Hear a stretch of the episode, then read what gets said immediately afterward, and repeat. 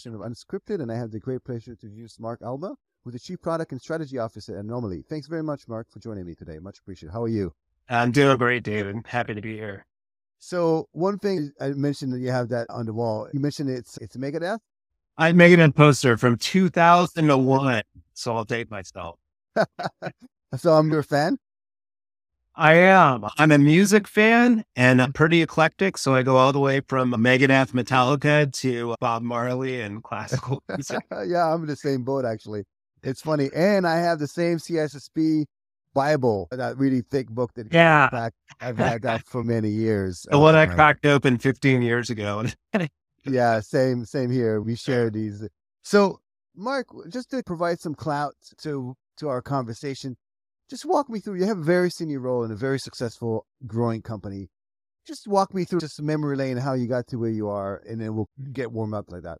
Yeah, absolutely. Listen, I've been in security for over 20 years, and I'll say that I somewhat stumbled into security. So, having come from a technical background as well as a background in, in economics, what really drew me to security was really my first role in a small company called Security Focus, which, uh, for those of you out there that remember the Bugtraq database and the Security Focus website, was really a community based effort to how do we get the information required on vulnerabilities out there there to everybody so that we can start being more proactive in addressing security. That morphed into an acquisition by one of the large security vendors, Symantec. At the time when I joined Symantec and was with Security Focus, we were really focused on one thing, which was how do we take global intelligence and how do we make it actionable? I always talk about I'm somewhat of a nerd. I'll read through intelligence reports over the weekend. I don't mind reading through PDFs. I actually get a kick out of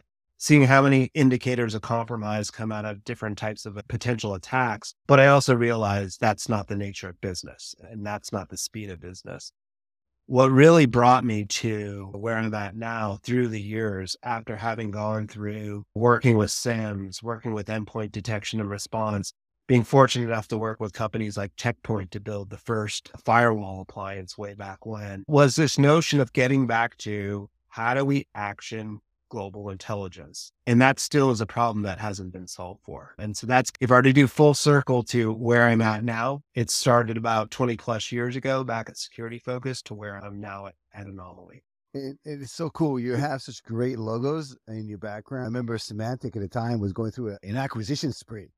I think at one point in time, we were buying like 70 companies or something, some crazy numbers like that in a very short order. And then Malwarebytes, it's another one, uh, Hewlett Packard, all big brand names.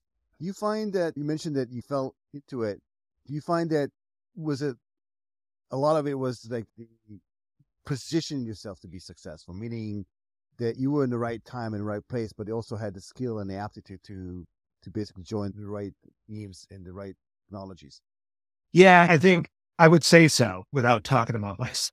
I think the skill and aptitude, and when I say skill and aptitude, and specifically in the role I'm in as a product leader, is really being able to deal with uncertainty, being able to deal with uncertainty, being able to listen to a customer. It's your classic product management skill set that's that just I happen to have and I happen to enjoy. I enjoy I enjoy chaos. I enjoy taking chaos and making order out of it. That's what keeps me excited the one really interesting thing about security, because at my time at Symantec, I did get the opportunity with Veritas to spend time on the storage side. While interesting, very different type of product management development cadence. There's no there's no attacker that's that that you're going up against where you're constantly having to change your tactics and techniques and how to develop products in storage. And so for me, that even went more to the chaos, the the constantly having to think through all the different data points before making a decision and also making a lot of decisions that quite frankly you didn't have enough data points and you had to trust that you're moving based off of intuition in the right direction. Being a product leader in a fast growing company in the cybersecurity space is not for the faint of heart. You first of all you have to know it's a role with a lot of cross functional knowledge so you have to know a lot about the technical in, innards of technology and cybersecurity. You have to know the marketplace. You have to know marketing, sales. You have to figure out where the company is moving as a whole. And it's sometimes it's like almost like a big boat. It's, you can't turn on Yeah. a dime. You also have to have uh, a bit of a crystal ball. Where is where things are moving? Like, how do you juggle all of that? Again, is it seems like your background led you to this perfect storm, being in this particular role, to have all fun- functional knowledge from your prior prior engagement for different software companies. Yeah. Yeah. The technical background is a foundation. It allows you to have the conversations, and that's just a piece of it. People can train to have the technical background and they and a lot of experience around it. As a trained economist, I am used to looking at all data points. I'm used to looking at data points that you wouldn't typically think through to really gauge the direction that things are going. Behaviors, just what's happening, obviously, on a macro level that's having an impact on behaviors some of my favorite research that I've done is actually sitting in a SOC, sitting down and not talking to anybody, but just watching the interaction between functions to a certain degree. And I think thankfully a lot of this has gone away. The hierarchy within a SOC, starting with that frontline tier one, just out of college person who's triaging things all the way to the, the second level, all the way to the PhDs in the back of the room who may or may not talk to that level one SOC analyst. And obviously, I'm blowing this a little bit out of proportion here. But what I really loved about that was you could see the behavior of the people, you could see how they interacted. And most importantly, you could see how their behavior changed as circumstances within the SOC changed. And that really being sort of behavioral analysis of a SOC really gets me going. It gets me thinking about, okay, what are the tools that we can create to improve their lives, to make their lives better? And speaking to, let's fast forward to what you do today. Big problems are worth solving, right? Yeah. So let's define for everybody who's listening, let's define first and foremost what is threat intelligence? Why is it important to organizations? What are the issues associated, as you mentioned, with the collection of massive amount of data, but then as you alluded to it, converting into an actionable, actionable thing you can take. So Yeah. why don't we do a, a short primer around that? Yeah, listen, threat intelligence for me is there, there's I and for those security folks out there, you're familiar with the whole concept of be through obscurity, or as I like to call it, the ostrich approach to security of sticking your head in the sand. Can't tell you how many times I've been on the phone with with CISOs who say this is fantastic information that you're sharing with me, but plausible deniability is the name of the game. Um, I think that that time has passed, and so as you look at threat intelligence, it tells you everything you need to know about the impending chaos. Let's put it that way. It gives you insight into the trends around attackers, the industries that they're hitting, the geographies that they're hitting, the systems that they're hitting. And, and again, going back to 20 years ago, we had all this information. It was siloed. It was not in the cloud. What's changed is very simply put, like everything else in the world, compute power is elastic, storage is cheap, advanced analytics and machine learning is now providing meaningful insights. And so threat intelligence, as I said before, it is at the time where it's not threat intelligence for the purpose of academia. It's threat intelligence to, as I like to say, threat intelligence at the point of decision or threat intelligence at the point of, of detection in our case is the direction that I think the industry is going. in there were in the past few years we became better at this right so Yeah. meaning we have now more abilities to from various open source intelligence and maybe some custom ones but then there's also with that said there's also an explosion of more and more data that gets fed out from from people from just in general the volume of data that's out there has exponentially grown how does Anomali specifically deal with that and how do you as you mentioned create that actionable because again it's all about the Yep. potentially you can see something that may or may not provide risk but the context is everything so Yeah. how do you first the the the problem of collection right to be able to see everything and then out of that is how do you, how do you refine the signal to noise ratio and make sure that you what you actually view is actionable to the customer Yeah. Yeah. Listen, on the collection front, we've taken an approach. We have very smart architects and engineers that have developed a big data platform where collection is not an issue in the sense of we want as much visibility as possible. And it actually is even reflected in our pricing strategy where we don't price based off of the amount of data that you store. We don't price based off of the amount of intelligence that you consume because you need as much visibility as possible. So we've solved for that problem. And it's really a cost problem because, as you said, there is so much data. It's less about how much data you have, it's how much data do you have access to.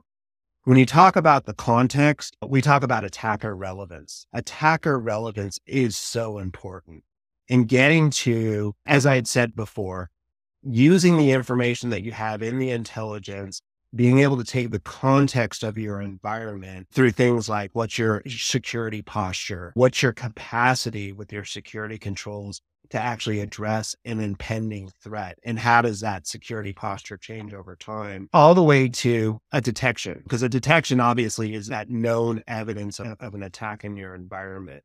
How do you take that all together to provide not just the SOC analyst, but also the SOC manager, and more importantly, executives with the insight into who are the attackers, who am I, who are the attackers that I'm vulnerable to, and then what's changing with them, whether it's a, a, a macro global situation all the way to trends that you're seeing with that attacker. How do I track that in a real time basis to see, say, show that when, you know, an attacker becomes relevant to your environment, the alarm goes off. And that's really what we're trying to get towards. With machine learning, with data management that allows you to collect that much information, the machine learning that allows you to refine it, the context, very simply put, it's a dashboard that says, do I care about this attacker or do I not care about this attacker? And that could mean at night and day, right? So if we distill it, for example, for a simple example, if somebody tries your door, your front door, right? And you can hear they're trying to jiggle it, they leave. You probably want to know whether it's a random flyby, somebody who just came in and opportunistically try your door, or is it somebody that's specifically targeting your house because they know that you have something very valuable inside and you know that they eventually they're going to try this again and maybe go to the back door, maybe trying to wait for you to come inside, whatever the case may be. Again, it just to would that be an accurate statement from that perspective, like in terms of an example? Absolutely, absolutely. I think it's an analogy we use all the time. I would say that to extend that analogy, how the person, whether they jiggle the doorknob and just do a little test on it, if they poke around and try to lift up the garage, there are different tactics and techniques that attackers use to probe. And that becomes a signature for that attacker. That is evidence of I'm going back and forth between cyber and the house, but it is evidence of an impending attack. The other thing that's really important is what has the attacker taken? So we talk a lot about external attack surface. What are the servers that are exposed? But assets or external assets could also be compromised credentials that are already out there in the wild. It could be a domain that's been hijacked to use the house analogy, that's the package that somebody went to your porch and stole is now out there in the wild. And while that's loss of an asset, it's also evidence to what's going to happen next. Was is that person going to come back? What time of day did they actually steal it? What's what was the size of the package? Those sorts of things. It's all hugely important information to ultimately get to who's the attacker? Are they going to attack me again? And how do I make sure then I have the right security controls in place. Right. And view patterns as well. Talk and patterns. Whether your neighbors, in this particular case, can be your neighbors have already been, been broken into. So potentially companies in the same vertical with similar type of infrastructure, similar type of security controls, or were a target, you're most likely going to be next. Right. So again, it's all about, as you mentioned, over time, see those trends and be able to almost see the future of where things are going. Yeah. And it's all all this that we talk about. We spend a lot of time talking about intelligence, about detection, about machine learning, and all the other buzzwords that are out there. All of it, very simply put, going back to the example I gave of being in a SOC and watching behavior, is to get the analyst to a verdict that something is bad in my environment and to take action. If everything could just be that, this is bad, taking action. This is bad, taking action that simple approach. That's that to me is what I'm trying to help our customer SOCs to get to that type of. And now, if a few years back, this type of intelligence, this type of services, technology was reserved to the elite in the Yeah. sense that they, the, those companies that were, that would say the top five percent of financials and so on. This is no longer the case, right? We No. Everyone has to do this. This is not an option, really. It's almost like given that while you monitor the inside of your company, you also have to monitor, do a 360 view of what's happening on the outside. Yeah. Yeah. And again, I think that's not just with it with cyber intelligence, and people are doing that with, with business intelligence, with all the way to human resources intelligence as an example.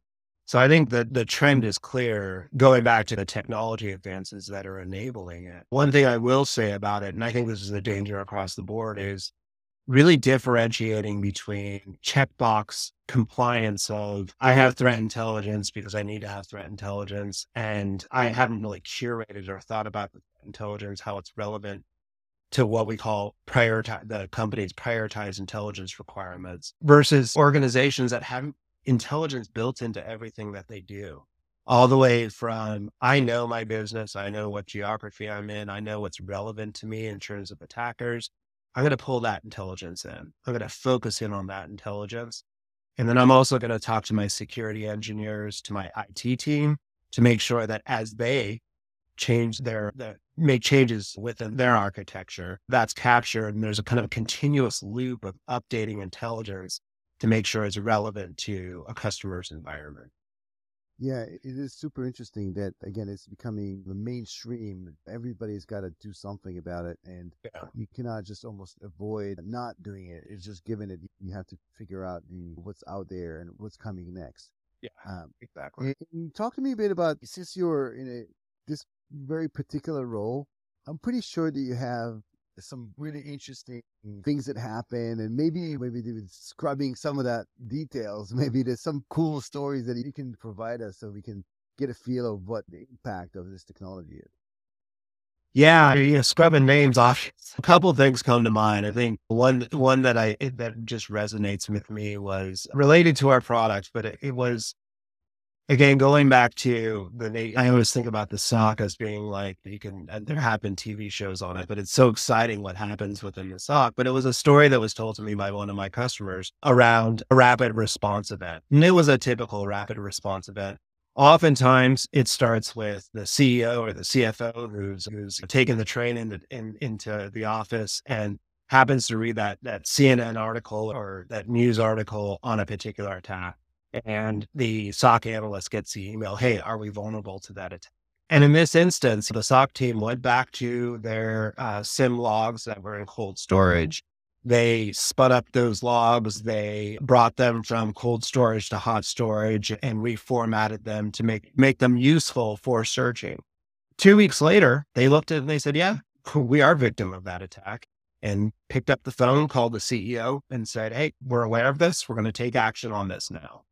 Um, as we brought our solution into play for just at the highest level, I won't go into the solution, but at the highest level, it speeds it, it uses that big data management to be able to speed up that search and make that data uh, constantly accessible for that type of forensic searching. They went into our system, same exact situation, different threat, get the phone call from the CEO. They took a look at it and within seconds determined, yes, in fact, we are a victim of that attack. Again, I'm not here pitching the product. What I love about that story mm. though was that they picked up the phone. I'm dr- dramatizing, making this more dramatic. They picked up the phone and somebody said, Hey, put the phone down. Let's think about how to actually take action on that. Let's spend a couple of hours so that instead of coming back to the CEO with, yes, we have a problem, they came back to him with, we have a problem and here's the solution. And that to me was just a great illustration of how you can actually use technology to not only advance the business, but think about the SOC analyst. That SOC analyst became a hero. That SOC analyst came back with a solution and not a problem. And that is a huge re- relief to the to the cybersecurity professionals and executives that had to report on it. It's a night and day difference between saying we have an issue, but oh, we have an issue and we have a we have Yeah, the solution. Yeah. CEO, you can go back to running the business. yeah, absolutely. That's right. And tell me, since you ingest massive amount of data on a day to day basis, and keep that for a long period of time, do you have an ability to view and almost become, if you call the movie Minority Report, where and you know where I'm going with this, where they knew before before the crime get committed who's going to commit it. Almost have a you know like a vision into the future of what's happening. Yeah, we I can't. We probably reference Minority Report on a daily basis within the product team at Anomali, and then there's always that kind of a hand waving of we want that that that type of dashboard. Um, the answer is yes. That's we need to get to that predictive nature of an attack. I think we're not necessarily there yet. I think we've gotten to the point where we have the data. It's really around how do you get to the machine learning that refines all the variability of that data to get to the predictive nature of it? We can at the highest level. So, for example, we can tell things, obviously, if we're seeing trends within common uh, characteristics like geography, industry, et cetera, the things that I mentioned before, we can track that. But there are other things that, you know, based off of kind of common sense or based off of our intuition haven't necessarily played out. And the example I'll give is we're all familiar with this, but when the war in Ukraine started, everybody said flat out, wait for the cyber attacks. We saw some cyber attacks. They followed the same pattern as before. Cyber attack happens before a kinetic attack. But we, what we didn't see was the widespread attacks coming out from the Russian government. And so as I think through the predictive nature of it, I'm not going to get into, I'm starting to get into politics, but if you look at and what we know about the state of the Russian military right now, had we known that bit of intelligence, which we don't collect, but had we known that, there might have been a predictive nature to say, hey, in fact, we shouldn't expect a cyber attack because we have enough intelligence to know that, first of all, the Ukrainian army is going to take action and they're going to be successful, and the Russian government is going to be preoccupied with a kinetic attack. And so as I think about information, it's like, how do we pull that information in? How do we build more of that into our predictions? And Mark, I'll mention this. This conversation has been completely unscripted. So you're doing phenomenally well just getting tackled with these questions. So in the minority report thing, I just had to plug that in. Just also in terms of being able to know where the risks are. So again, we're all dealing with almost unlimited attack surface and then limited resources. Every organization is just like that.